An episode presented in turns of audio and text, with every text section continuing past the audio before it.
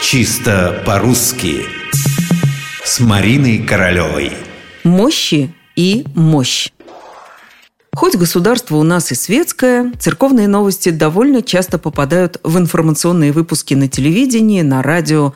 О них можно прочитать в газетах, на сайтах.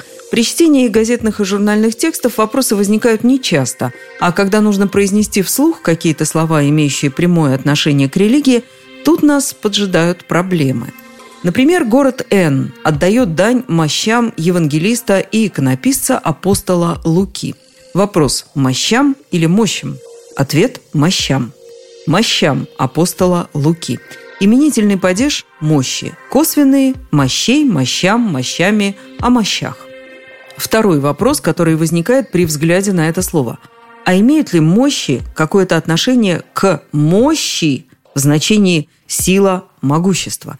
И здесь ответ положительный – да, имеют, причем прямое. И вот об этом подробнее – Мощами мы называем высохшие останки человека, которого церковь почитает святым.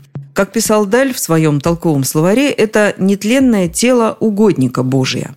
Слово известно по меньшей мере с XI века в старославянском, а затем и в древнерусском языке. Так вот, «мощи» значило то же, что и «мощь», то есть «могущество».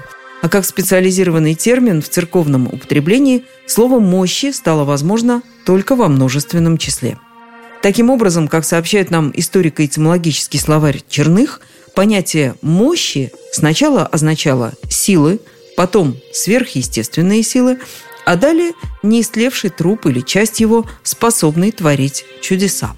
Что же до ударения, никаких вариантов словари нам не предлагают. Мощи, мощей, мощам, мощами, о мощах –